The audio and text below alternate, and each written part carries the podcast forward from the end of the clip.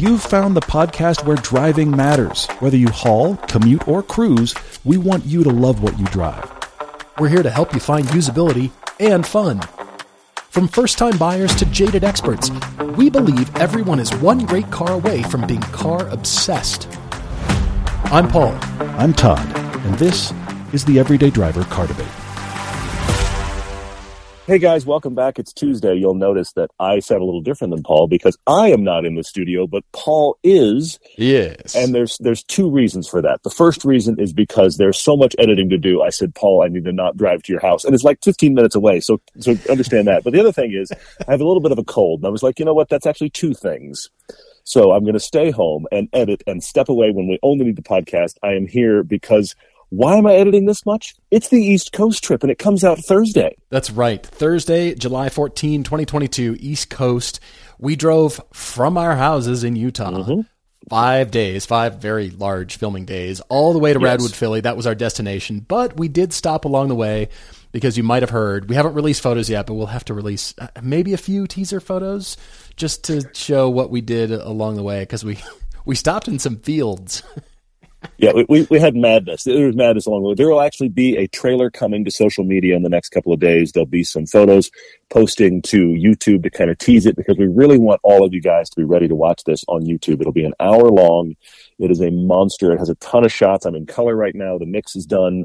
There's all the steps. It's just I've been all about the post the last week or so on this piece because it is. It probably will be, I think, I can say this comfortably, it will be the largest piece we've ever released directly to YouTube. So we want everybody to watch it. We hope you'll you'll enjoy it. And and it is, I know this is easy to say, there's something for everybody. It's not just a road trip. I mean, many of you enjoyed our West Coast trip, and thank you. But this piece goes beyond that into random things to see on the side of the road, moments of us actually filming stuff to just be goofy. I mean, there's lots of, there's like different styles of stuff going on in this piece. So if if you're listening to this podcast, and you are obviously, because that's why you're hearing this message, there'll be something you will probably smirk at. So I hope you, I hope you watch it and enjoy it. Well, this piece, not only is it coming to YouTube, but it's also going to be two T V episodes, mm-hmm. which has already begun mm-hmm. season eleven. The next episode is episode three. That is Saturday, July sixteenth, twenty twenty-two, seven thirty Eastern. It's called The Road to F one. Mm-hmm. And we drove formula cars starting at Formula Ford, Formula Atlantic, and all the way to an actual F one car. All cars were from the seventies. So that is coming, but so is this East Coast piece. But what's cool and unique about the YouTube version is it's much longer because we're so time constrained with T V episodes. Mm-hmm. Yeah, There's an entire yeah. center section that won't be seen on T V that is YouTube only. And we swap cars and we drove a Jaguar X J two twenty. You probably saw that on our Instagram, yes. our social media feed, because we've been interested in this car for a long, long time. Big time. Big but, time. Yeah. Uh, but yeah, thanks to our sponsors for T V. We couldn't do it without these guys. Covercraft, use the code everyday twenty-two. Griot's Garage, use the code E driver when you're shopping, and autotempest dot com slash everyday, so they know that you've been searching. You heard it on this podcast, and uh, and you're searching there. But this Jaguar X J two twenty, we knew this car was coming, and so we actually drove because we wanted a supercar from the Radwood era, the era of our mm-hmm. cars, yeah. to be yeah. included in the film in the midst of everything else that Todd just described to you. So we knew it was coming, and we drove at the same time as we did the Road to F one piece, so that it was actually driven in Washington, but that enabled us to just focus on the car because yeah. we had it for about half a day. Well, mm-hmm. actually less than that. It was just hours. And thanks to Griot's Garage, too. Their photographer, John Bunker, he is Bunker third on Instagram. And our friend Adam Kramer, he is the founder of Avants Car Club in Seattle, all helped us get this particular car, find the owner, and arrange for it to be on track because it is not registered for the street. And that helps yes. the owner, so you don't have to pay registration constantly. But then for events like this, we had to trailer it to the track. We had to get yep. the car yep. out there to Ridge Motorsports Park from the Seattle area. And it was an undertaking because, you know, we've got to have insurance and, and person trailering it. Thanks to yep. all these guys that, that really helped all these moving pieces come together to get it out there so we could focus on the car and film it. It is an extremely large car. Absolutely. Yes. It's huge. Everything about it is bigger than you think, except for the interior, which is smaller than you think. Yeah. The whole, the whole thing was crazy because, you know, this has been my white whale. I have wanted to drive one of these cars forever. Yeah. You have. And uh, because it's just one of these cars you never see. I mean, as weird as this sentence is I'm about to say, I feel like you see McLaren F ones more than you see Jaguar X J two twenties, which is just madness. So you, you never see these sentence. Cars. And exactly. And and we have talked about wanting to have a really cool Radwood era supercar in the each of the last three. We didn't on the first one, but the next three of these big road trip pieces, we wanted to have a cutaway to some other car of the era we could talk about and kind of put it in context. Paul already mentioned it. The Griot's folks had this car as a cover car on their uh, their catalog they sent out around the same time that the Avants magazine had it as a featured car. So we were mm-hmm. like, okay, clearly it's in the Seattle area. Yeah. And through those contacts, we got in contact with the owner, kind of third person, kind of contact with the owner. And they explained, the person, it wasn't us, somebody else explained on our behalf what we wanted to do. And the owner came back and said, I don't really want to advertise this car. I don't really, you know, want to be featured about this car. We were like, wait a minute, hang on. It's already out there that it exists. What, we're confused. Yeah. We come, come to find out what we realized is the owner didn't want to be on camera. And we were like, no, no, no, no, no. That's not what we do. We need to drive exactly. the car for camera. We're not looking to interview you. That's not, and at that point, he was actually really game. But he thought we were coming along like, yeah, we want to put you on camera and interview about the car. He had no interest in that. So once he realized we were going to drive it and feature it, he was actually pretty excited and came with the car. I mean, he didn't trailer it out, but we had somebody trailer it. And yeah, just finding somebody with the trailer that was good for the car was hard because straight yeah. from the owner, his comment was, you have to find something that can handle a car the size of a Cadillac Escalade. And I went, that's not what I expected. Okay, let's look into that. Yeah, the the trailer itself was one of those kneeling trailers, you know, really cool, but it can get very, very low, but the car still has to be up on blocks and then winched onto the trailer. So yeah. just the process to get the car to be able to shoot it. I mean, that was a huge step. And then, of course, yeah. we dropped into filming to to do it, but it was just... It was stressful. It was it was nerve-wracking. You know, we started early in the morning, so the car had to show up early, and yeah. you know, we just had limited time with the car. But the owner was very gracious and easygoing yeah. about it. And as we were getting to know him, he has two other very rare Jaguars. And he said to me, "Well, I'm more of a Ferrari guy." I was like, "What? No, you're not. Yeah, Look. yeah you're clearly you're not. You have crazy Jaguars in your garage, but whatever. All right." But yeah, he loves showing off the car and talking to people about Jags, and it's it's a special car. So that review is in smack dab in the middle of the YouTube version of the East Coast yep, episode. Yep. We just sort of take a break and finally drive a Radwood era supercar. So that is coming, and that is reason to watch the whole film there. But speaking of Rad, we love our relationship with Hagerty, and we love them. They love us, and it's it's cool. We were, you know, kind of revisiting because of this episode. We were thinking about let's talk about some of the cars that we saw at Radwood Philly, and then also from uh, Hagerty Marketplace too. I was finding a few cars on there. I don't think you and I have really discussed some of the standouts, and I promise it will be all non Porsches when I'm Good for discussing. You. I I promise. You're growing. I'm impressed. It's I'm really impressive. trying. Yeah. Yeah. But I realized we hadn't really kind of broken down some things that stood out, intrigued us, you know, reminders. It will also be non-sobs, even though there are a lot of sobs there, and it seems like sobs are having this resurgence. But but that's the other thing is that Radwood, you know, obviously it, it gave us a wonderful finish line for the East Coast piece. Mm-hmm. That was yeah. what great was great. Yeah. When we were thinking about going East Coast, we were trying to figure out what the place would be, and, and having Radwood as a destination was perfect.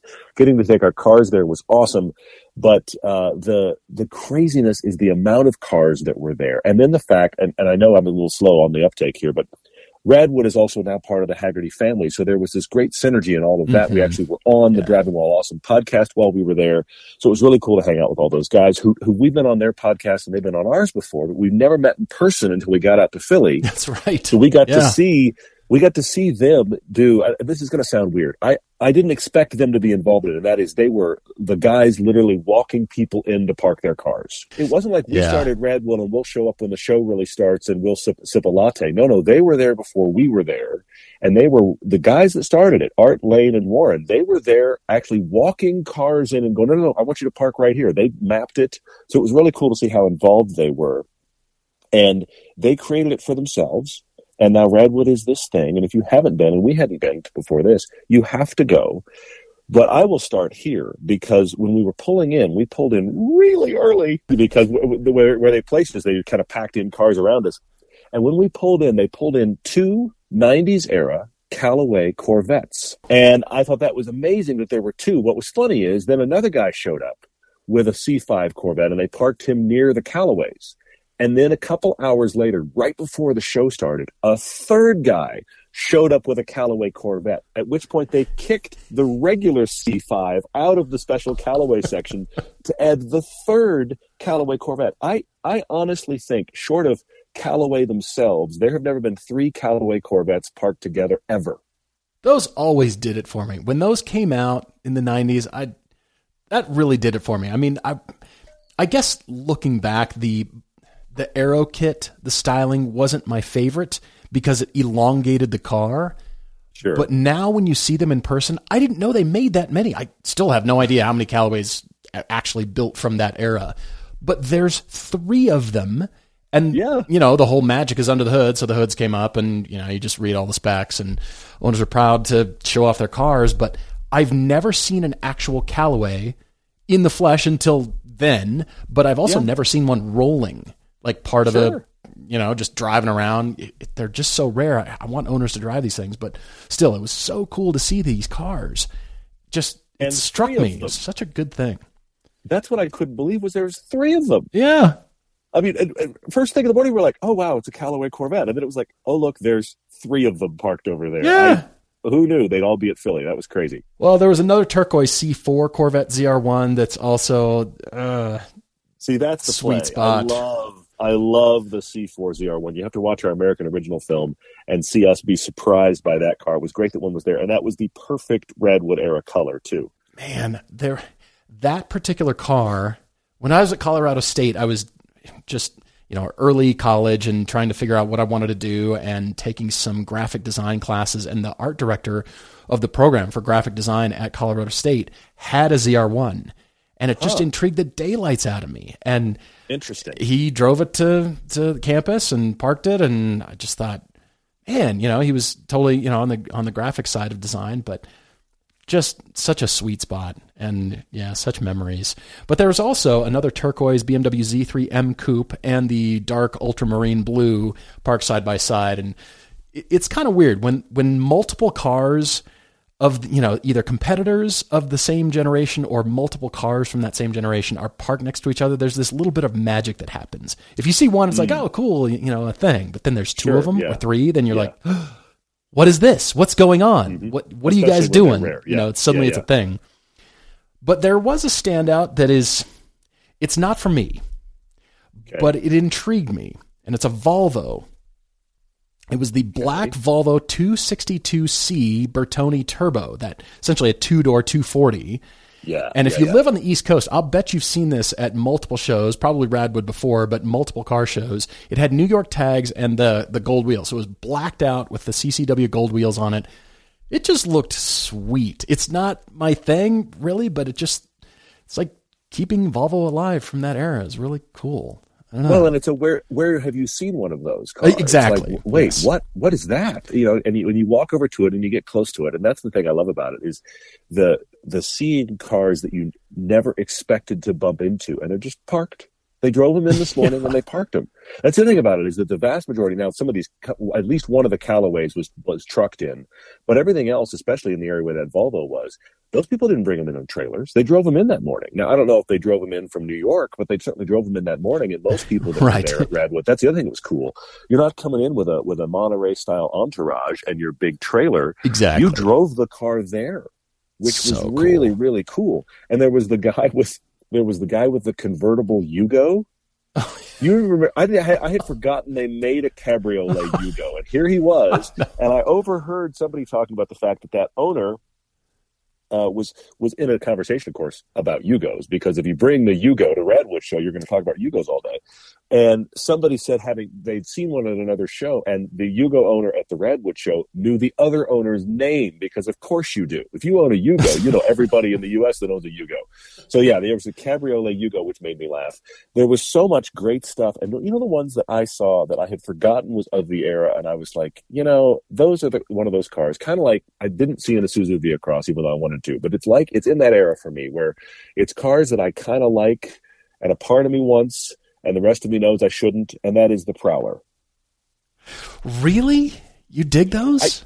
I, I, I just, I like them for the so many reasons I like the Viacross. It's just so different and so of its time. And I'm like, yeah, it'd be cool to just say I've got, and then I go, you know what, I'm, I'm going to correct myself and not do that.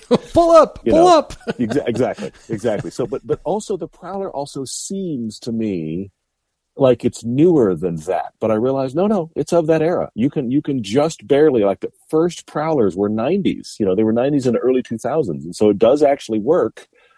So there were there was a, a gorgeous Prowler there, and then of course, the, and the thing that always corrects me when I see one is I remember that it had a, a known to be unimpressive engine, and it only came in auto.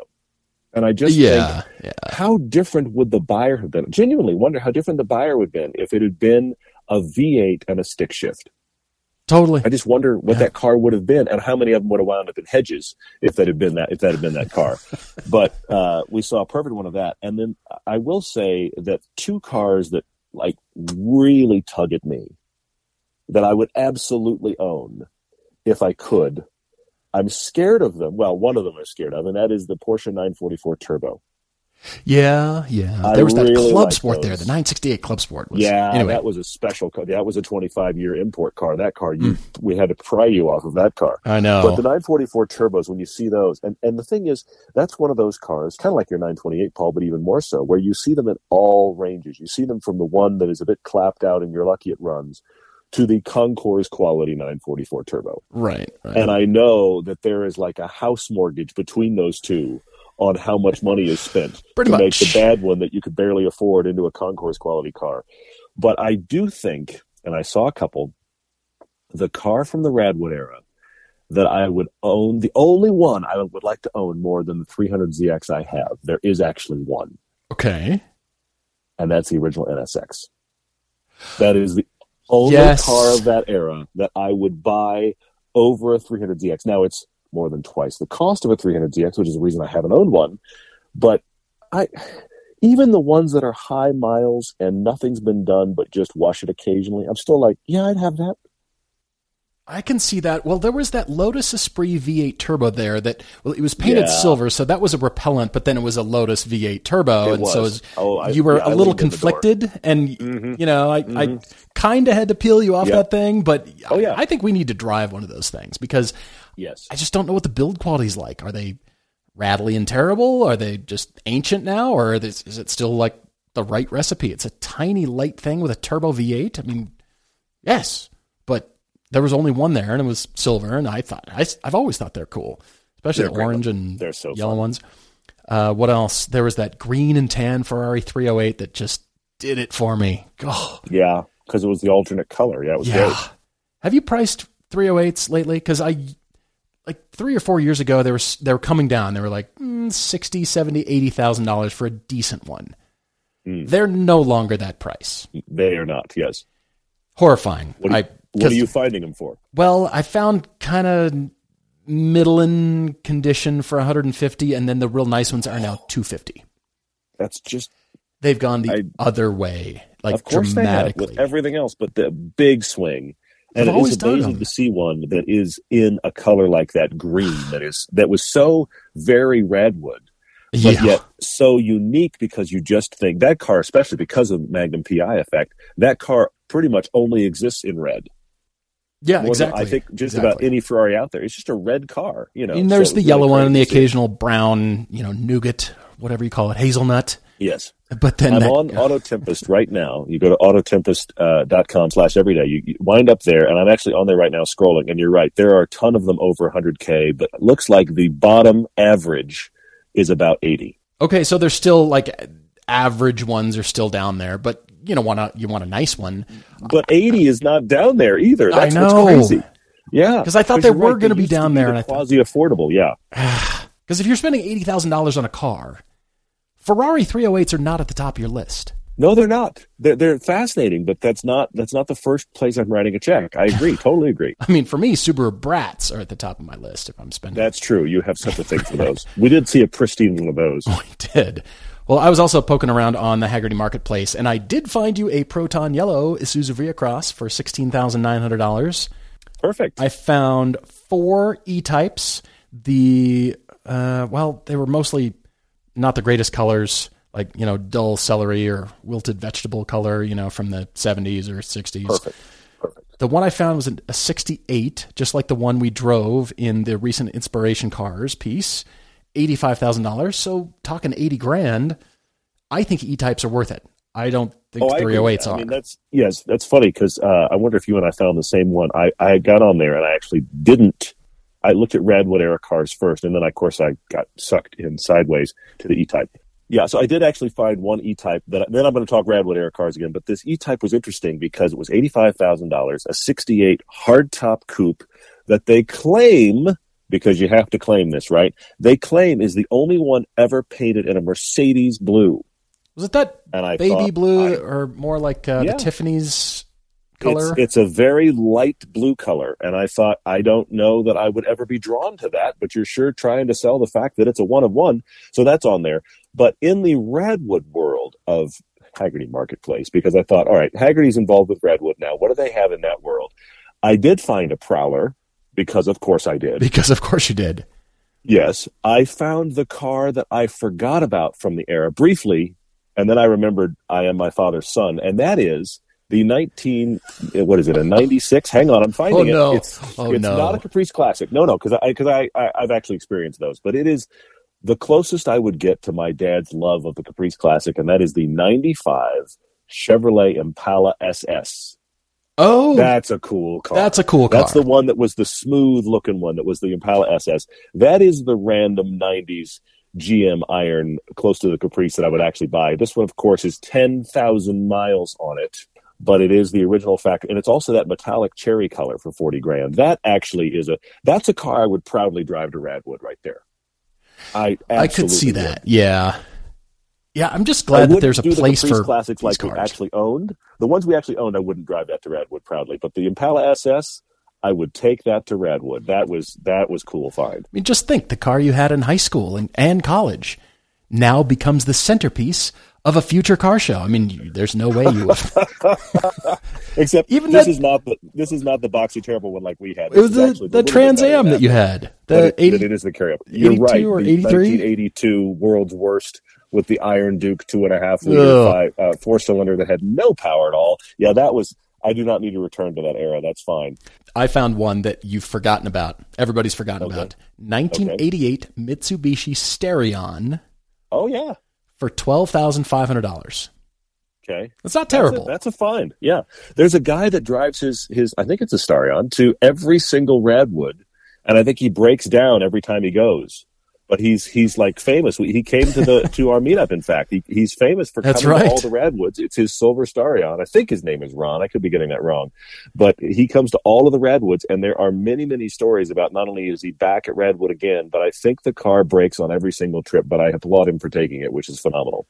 Let's see what else I found: an eighty-eight Jeep Grand Wagoneer for fourteen thousand five hundred dollars. My oh, first that's car on the heartstrings. Well, yeah. yeah, my first car that I shared with my sister in high school was the Cherokee. Yeah. The wagon. Wagoneers were too nice. I just got the lower grade Cherokee from our dad. Yeah. And it was a seventy-seven and it rusted from the inside out. But I will say, if you've been on, have you been on wagon master dot com lately? Just go, just go to wagon master dot com and horrify yourself because mm-hmm. these are the nice ones. They've been refurbished and they're blindingly expensive. Yeah. This one is a bit rough, but it looks decent. fourteen thousand five hundred dollars. By comparison, wagon master dot com has them for one hundred twenty-nine thousand dollars. That's madness. It's utter madness. I mean, I, I had no idea. Like, that was the, you know, my, my mom called it the Cadillac of Colorado because when we moved to Colorado, that was the thing. You know, you had the ski truck and sure. that was the cool sure, car. Yeah, yeah. But what? Yeah, that's hard. I, I I did find the uh, the definitive Prowler, and no, nobody will be surprised that it's in Tucson, Arizona. It has a grand total of less than eighteen thousand miles on it. Owned by one owner since new, less than eighteen thousand miles. Of course, because it's a Prowler, that means it is only V six and only automatic, which are the problems with this car. But it's been driven essentially less than one thousand miles a year, and it's now for sale for thirty-five thousand dollars, which feels like way too much. But at the same time, I know somebody will get that for that car because if you want a Prowler, there's nothing else like a Prowler. I just wish they were better than they are. That's so funny. is I actually, I found myself sort of, well, lately, maybe it's just a phase or maybe I'm ill, but I'm kind of into the vintage Mercedes a little bit. After. I know. Oh, oh, you, you were like a moth to a flame on all the vintage Mercedes that were at the Radwood we were at. The, the V twelve sedan, I actually thought you weren't leaving that part of the show at one point. I just, I don't know why. I think they're cool. I just think they're cool. I don't have a reason. I cannot justify it. I just think they're cool. And so I was looking around and I found an eighty-eight five sixty S L for fourteen thousand five hundred dollars with just over one hundred thousand miles. It's that, it's, it, you look like you're going to the yacht club when you drive this. Uh-huh. You look yeah. like you, you, you have to have the captain's hat and the crest on your sport coat. Sure. Yeah. And it was dark navy blue with the tan top and the tan interior and the chrome wheel arches. And I was just like, it's so cheeseball, but I like yep. those. Plus they're from the era when Mercedes were built like tanks. And I just recently drove a sixty-eight two eighty S L. Of course, those are way too expensive, but they're very cool. They're just this cruiser car and they're, they're just so mechanically cool. And I, I, I like those. They so are, I was looking yeah. around at the S Ls and the three eighty S Ls and all the seventies. I just, I don't know. I think they're cool. They're, they're not driver's cars. They're just cruiser mo- machines and, but they're still kind of cheap. I think I actually may have found how to win Radwood. I, I think I found the car that you don't have to spend a fortune. You might win Radwood. It literally is a former old lady's car, but just thinking about the Radwood era, I have found it's amazing. A nineteen ninety-two. So right in the middle of the Radwood era, Cadillac DeVille. It is silver. Oh my gosh. With the black, I can't think of what the top's covered when it's, the, the top's called, when it's covered with the material. Oh, the, the, material. the Landau. Thank you. It is the Landau roof. So it is, it, but here's where it gets awesome because it's silver with the black Landau roof and the tan interior.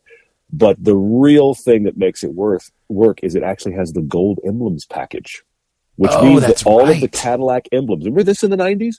All of those are gold. It means that the trim on the Landau roof is gold. And it means that just the center uh, vertical stripes on the grille are gold. The rest of it's chrome, but the center teeth on the grille are gold with the gold logos. That's that's the nineties rolling around on tires.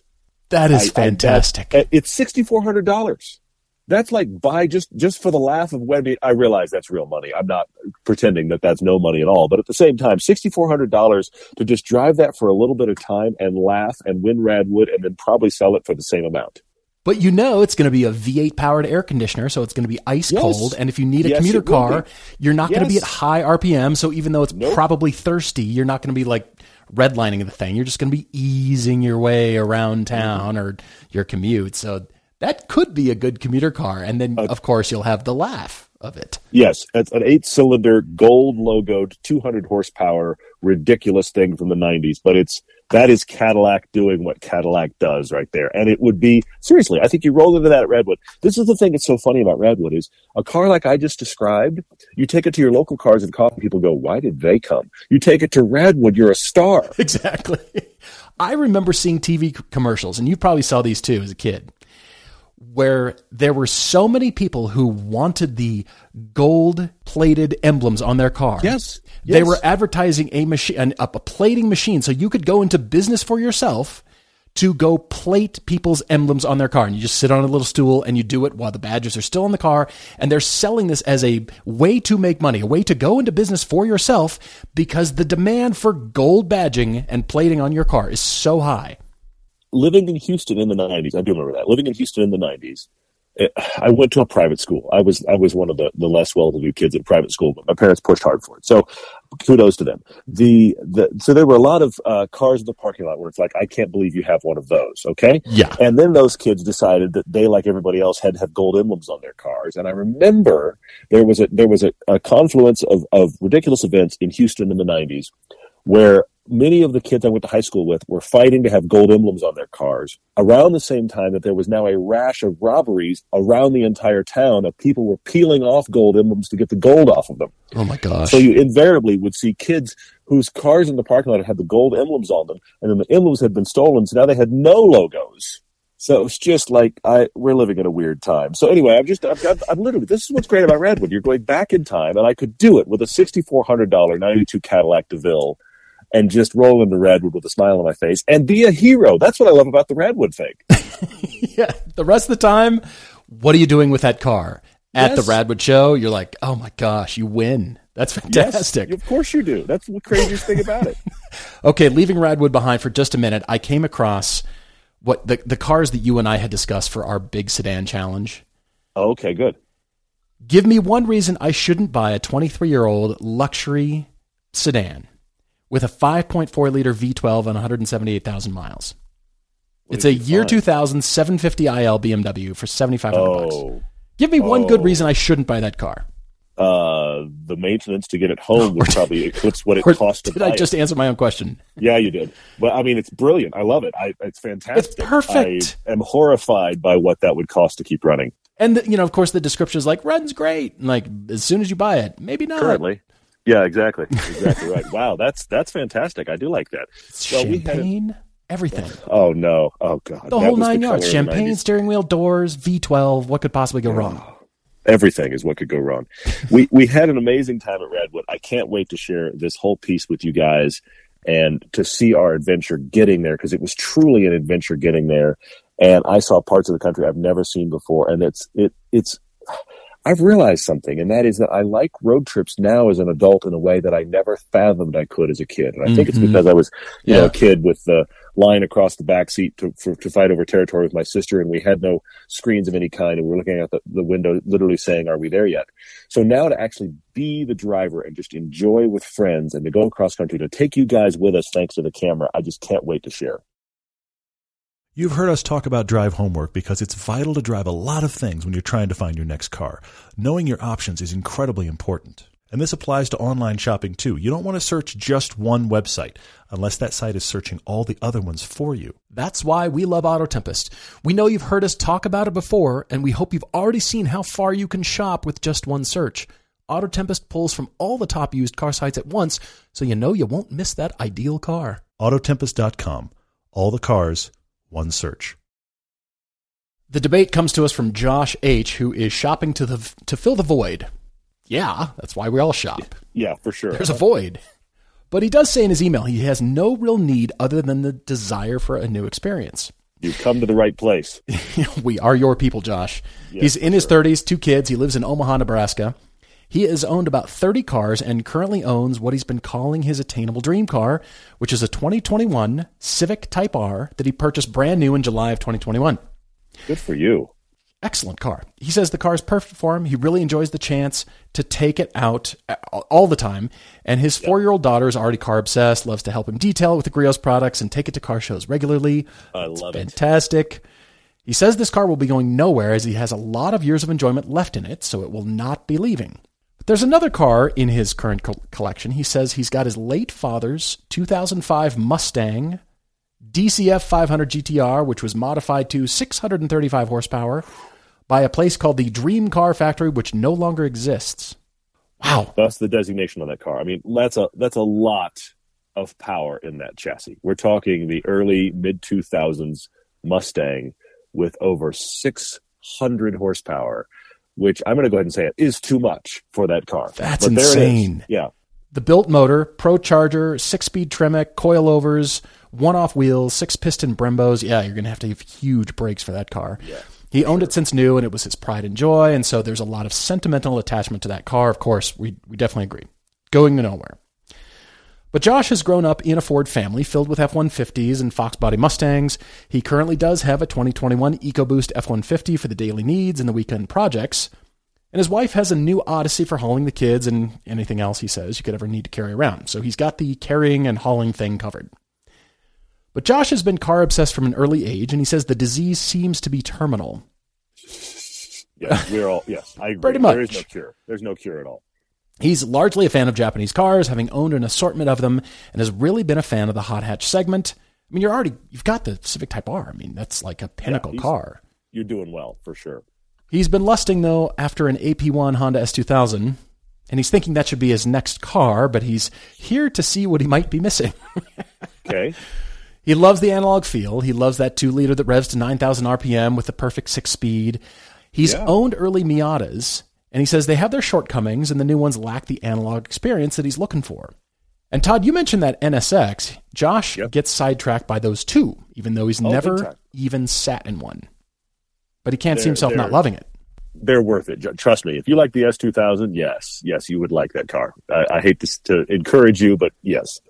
Josh, let's see. He also suggests uh, ninety-four ninety-five Cobras due to his Mustang upbringing. Maybe something like that could work. Or a C five Z oh six Corvette. Mm-hmm. He says yep. that is abundant in his search history as well. A manual is a must. A convertible would be nice for when he and his wife get out every once in a while. It's not required. And he's long been a fan of targa tops, so there's always that option. Okay, love it. He says he's got the tools and ability to wrench, but not a lot of free time, so something that is built well and doesn't require too much constant attention would be good. Okay. And his budget needs to stay under fifty thousand dollars U S. That's a very healthy budget. But he says budget, yeah. if it comes in cheaper, he's okay with that, but I mean... You'll have a pretty definitive collection, I mean, by the time we get done with you, Josh, here. For sure. Well, it also sounds like he's owned a ton of stuff. And he even mentions on that Cobra Mustang, by the way, the ninety, the mid-nineties Cobra Mustang, another Radwood-era car, that he's had one. He said he could see himself going back to that. But, uh, you know, it's we don't even know. We didn't even send us the list mm-hmm. of everything yeah. he's owned. So I think, um, I think you have a Mustang, and so the Mustang is solved. I, I'm going to come first with the bad news, Josh, and that is, I do think the car you want is the N S X, but fifty grand isn't enough. Not anymore. I'm really Not sorry. anymore, unfortunately. I'm really, I'm really, really sorry. They they start, like the bottom of the N S Xs right now is sixty grand. That's that's the floor. Generally, if you really want one, you need to bring seventy to eighty to get a nice one. And then, of course, there's people with the crazy, ridiculous ones. But I'm talking about, let me go get buy a nice, ready-to-drive, well-taken-care-of N S X. sixty is like you can start in the conversation. And you don't have that much. So as much as I think that is your car, unless you're going to do the thing that many of you do when you write in, and, well, just kidding, on the budget, I'll add, you know, twenty-five or thirty percent. Unless you're doing that, unfortunately, the N S X, while perfect, is probably out. I, I love the N S X too, Josh. If you can, yes, I'm in full agreement. But the top of the list, everybody's screaming right now, G R eighty-six. And yes, that is a great car to consider. But maybe, because it's not a convertible and you've th- sort of thrown out Miatas, but it still remains a chop a chop choice. If you're interested, if you have interest, I, I say definitely look at those. Now, we've mentioned C four Corvette Z R ones. I like that here. But I'm looking back through the list. You've got a pickup truck, a minivan, and pretty much the Civic Type R, because that Mustang, how much does that get driven? Uh, can't be much. Can't, can't be much. Be. I think that, that's a nostalgia car. Agreed. That, that can't be getting driven very much. So I don't consider that as part of your collection that it gets driven. It's going to stay for sentimental value, of course, but I sure, don't see yeah. that as part yeah. of the thing that gives you what you need out of driving a car.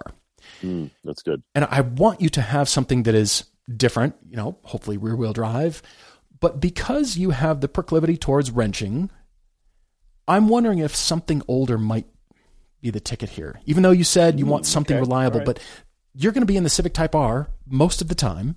Or you're going to be hauling stuff, and this is still the side fun car every once in a while. Sure. So yeah, yes, yeah. it needs to run. Yes, it needs to be good, but I'm wondering about going older. I toyed with the idea of an Alpha four C Spider, but it's Ooh. not a manual. True. That's the issue. True, yeah. That is hard, yeah. But then looking back to our episode called Fake Fun.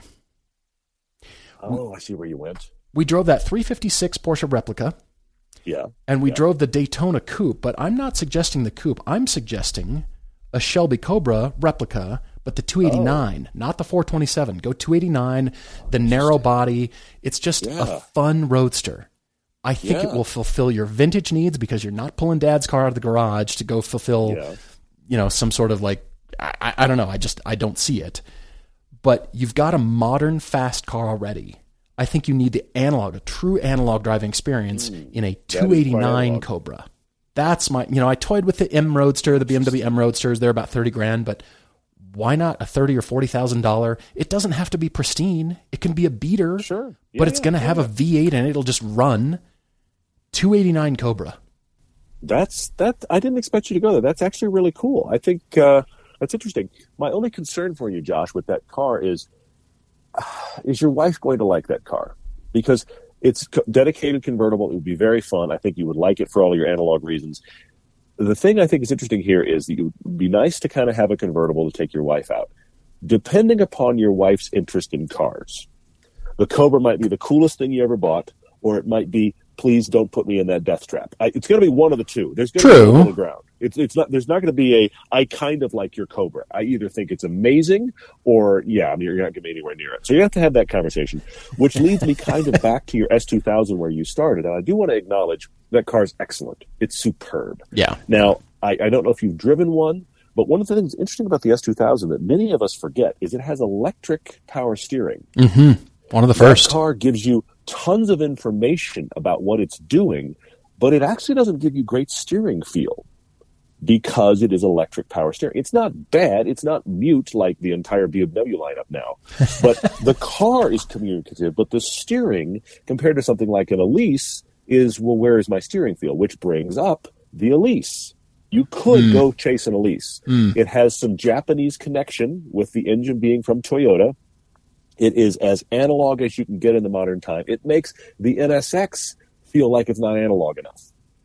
Okay? Yeah. I don't know. Yeah. If, and, and they are target top. The Elise is. The Exige is not. So that is an option. And with fifty grand, you could get an Elise.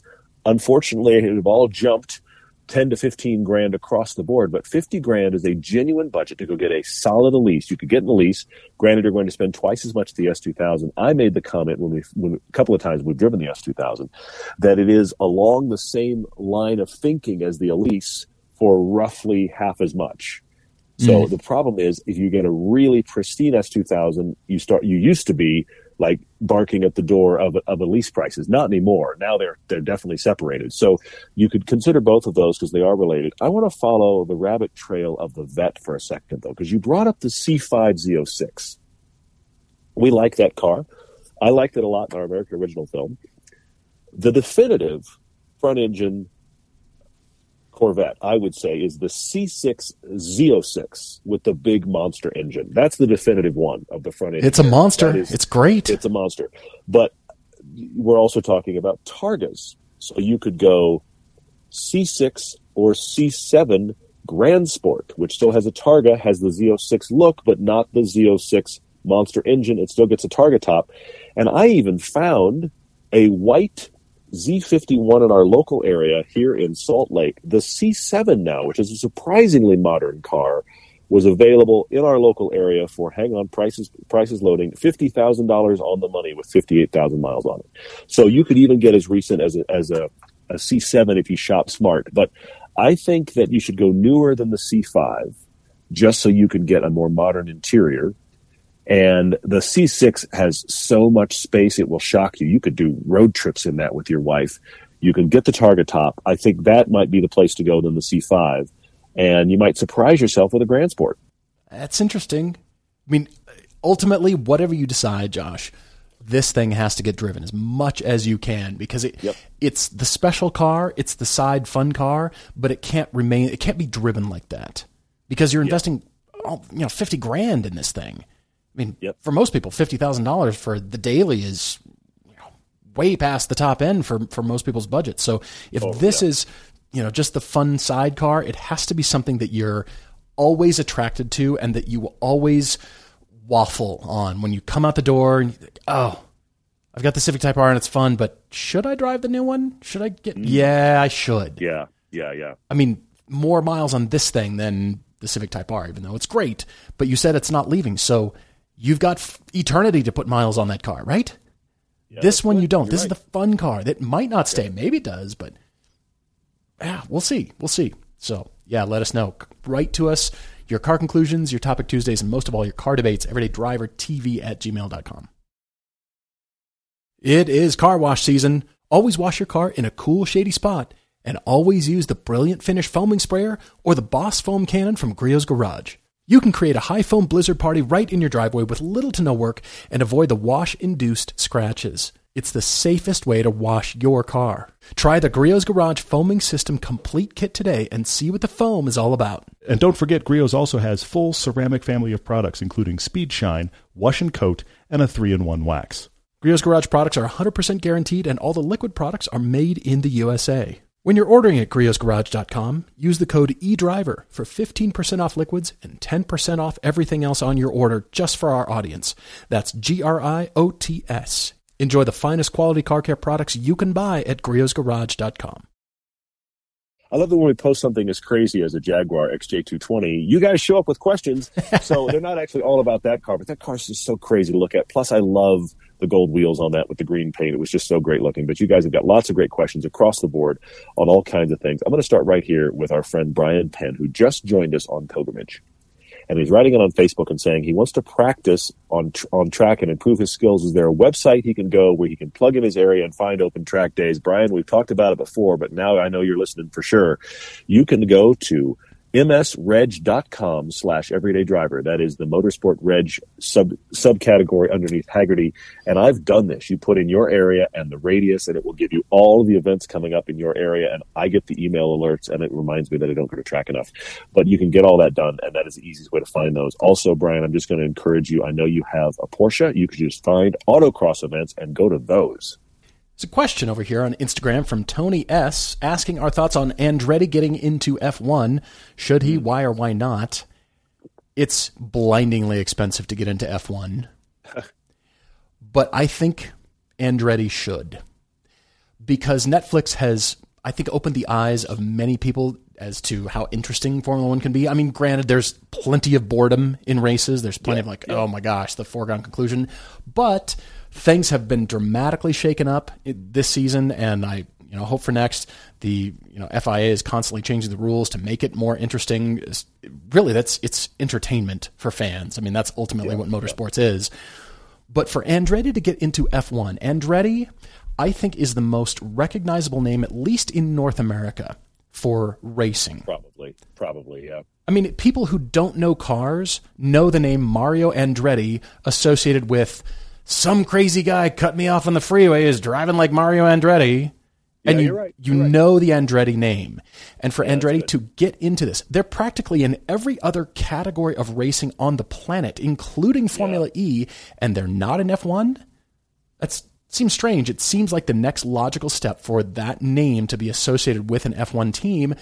And for now, I, I've read articles where everybody who is currently in F one is very comfy with the arrangement. There's the top teams, the middle, and the lower, but everybody sure. knows what money they're making. You know, the relationships are intact, but ooh, outsider, I think the sport needs to be continually shaken up by that. Mm, yes, good. Bring an eleventh team. Yes, have more cars on track. Or, you know, I, I doubt Andretti can take over a team at this point, so it's probably in addition to the ten teams. Sure, sure.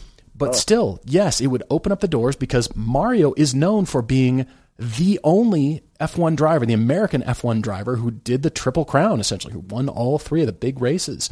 And so I think Andretti bringing in some fresh new driver, have a fresh take on things, and suddenly there's more competition. I say yes to that. It's it's fascinating, and they're seemingly, based on news articles, seemingly interested in as soon as twenty twenty-four.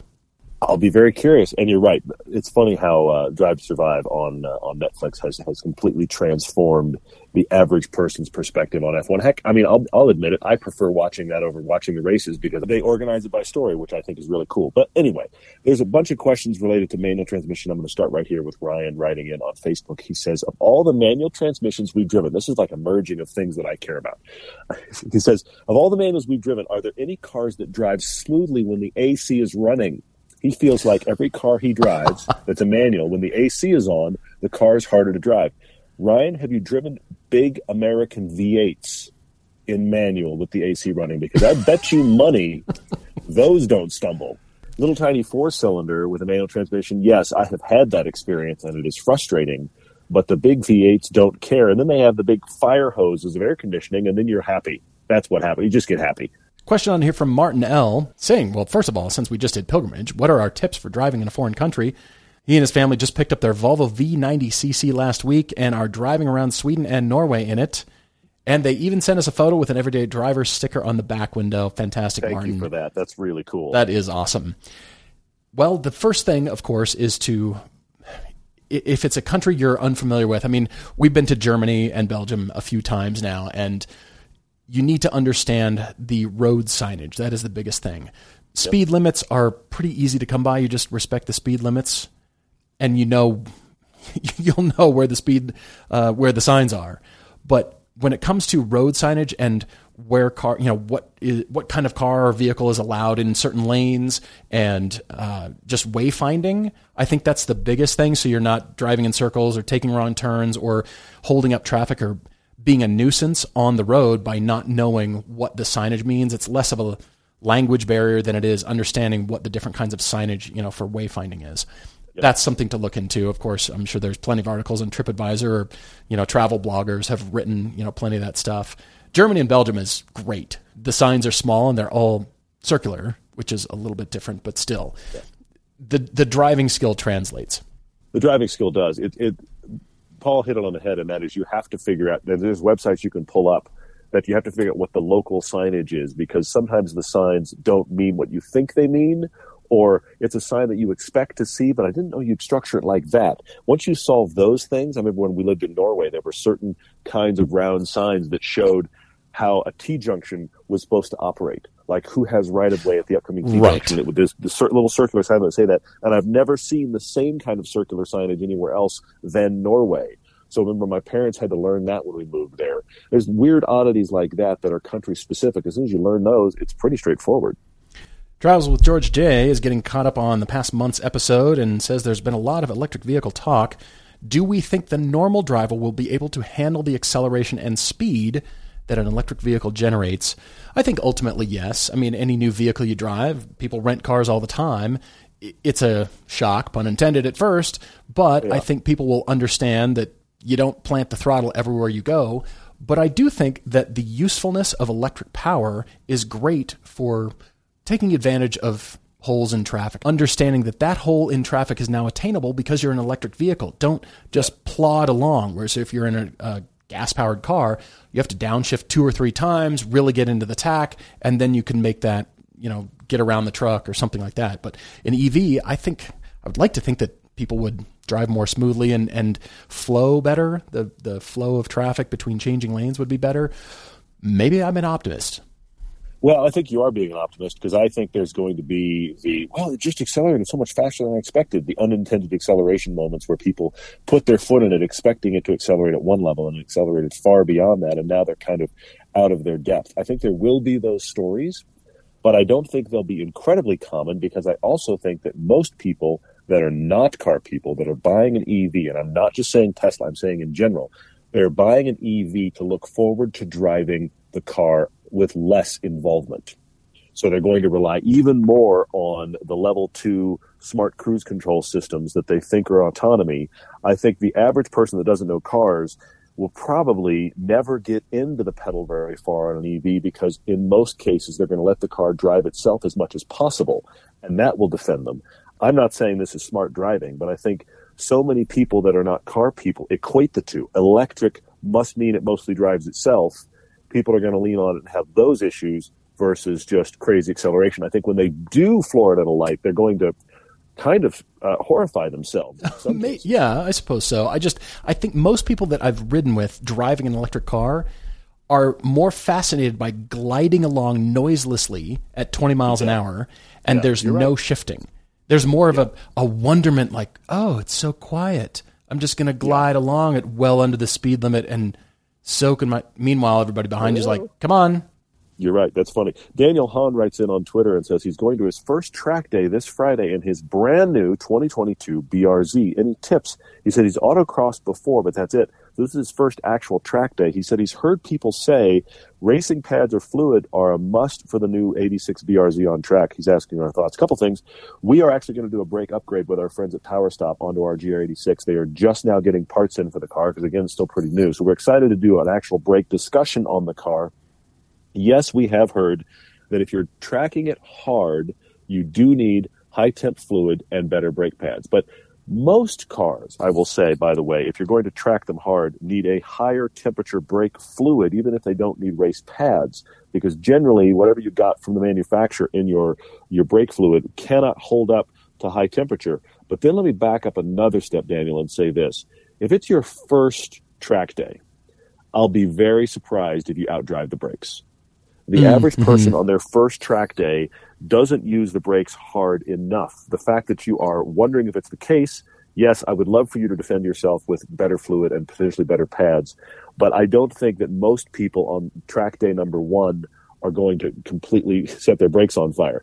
I have had this experience in other cars. I had this experience the first time I ever tracked the Lotus. The pads were good enough, but the fluid wasn't. Oh, yeah. And at the end yeah. of a session, I started to have that pedal that goes to the floor, which is very disconcerting.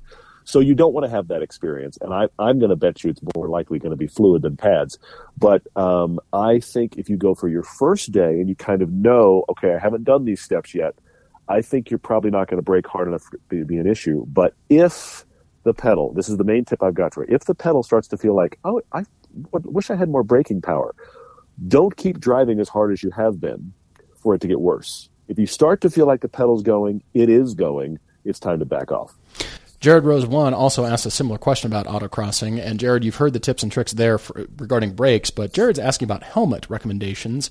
Mm. And you've seen Todd and I in various cars with open face helmets, and that's really primarily so you can see us talking, so you can see our faces on camera. Yeah. We've worn helmets where in some events you should have a full face helmet, but we do that specifically, you know, so you can see us see us talking on camera. But for autocrossing, for the most part, you got to ask yourself, you know, you, you don't want to cheap out. You want to get something good, generally full face. And what's your head worth to you? You know, so you want to spend three or four hundred dollars on something good, but any brand new helmet that you get will have the current Snell rating, which is of yep. course what you want. Read the rules for your track day, for for the, the guide, the for the um, for whatever autocross you're doing. The, the rules are essential, so just you know follow those closely. But like I said, a brand new helmet, you'll be well within spec. But also plan on having it no more than five years. And really take care of that helmet. Don't bang it against things. Don't set it down upside down on the ground. Don't treat it carelessly. Don't let it rattle around in the trunk. Yeah. Really take care of that, because you will shorten the helmet's life if you do that to the helmet. I mean, it's it's designed to take knocks, but it's it's not a toolbox. So take yeah, care great. of that helmet. You're spending money on it. You're not going to have it more than five years or whenever the Snell rating expires or when your rules change for your autocross. But take care of that helmet, treat it very carefully, put it in the bag, keep the, the visor clean, make, make sure that that is your, you know, your baby, your thing. That's the most important part. Figgy Mark asks if we're driving the new Acura Integra anytime soon, or is it not different enough from the Civic S I to justify time in our busy schedule? Absolutely want to drive it. You know, ideally yeah. we'd love to compare it against a Civic S I, but we definitely want to drive it. We hope to soon, and we've reached out to Acura to see what's possible, but we're also looking forward to the Civic Type R soon as well. That, uh, that really in- intrigues me. If it's anything close to what the Civic S I has done for the category, I think it's going to be amazing. Uh, but yeah, Very we cool. definitely want to drive it, and uh, the vehicles will continue. So you can find both of our channels on the website. Second tab over is the YouTube tab, so you can go to our main channel, and that's where the Cars of the Past episode number two, film number two to the East Coast will be posted. And of course, our ongoing test drive channel, where we're just single car reviews only, but it's our initial impressions. We've got a lot of cars coming, including the new Cadillac Lyric. The press launch was yep. held here in Park City. You've probably seen a lot of those reviews released already. The embargo date has passed, but we were pretty impressed. So that, that we're getting that video's coming. Definitely coming. We, and also, just, you know, because we're bored, still finishing up season eleven, we are already planning for the next season of T V and big comparisons. We're already putting together what comparisons those are going to be. So we're putting mm-hmm. a lot of stuff on the calendar. So there is tons more coming, as always. I'm going to remind you again of two things. First off, Blip Shift is doing a new shirt every week from us. They're currently doing the I Like Big nine elevens and I Can't Deny shirt. That is out there right now. They actually, a lot of people that don't know anything about everyday drivers seem to really like that shirt. And Paul wears his with pride and gets people to do double takes. So you can go to uh, everyday driver dot com and the store tab get get you to Blip Shift, or it is one of the partner stores on the Blip Shift thing. So that is there as well. So that is happening. I'm going to remind you again that this Thursday is the Monster East Coast piece. We so want you guys to see it. We want you yeah, to share it. Yeah. We just think it's so much fun. So that is happening, along with a bunch of new stuff coming to T V and Amazon and eventually YouTube over the upcoming months. As we have killed ourselves the last couple months, you guys are about to see the fruits of that, and we're really excited. Guys, thank you so much for all your engagement, your questions. The emails continue. Yeah. You know where to find us, and we love hearing from you guys. Write to us. Looking forward to next time. As always, cheers, everyone.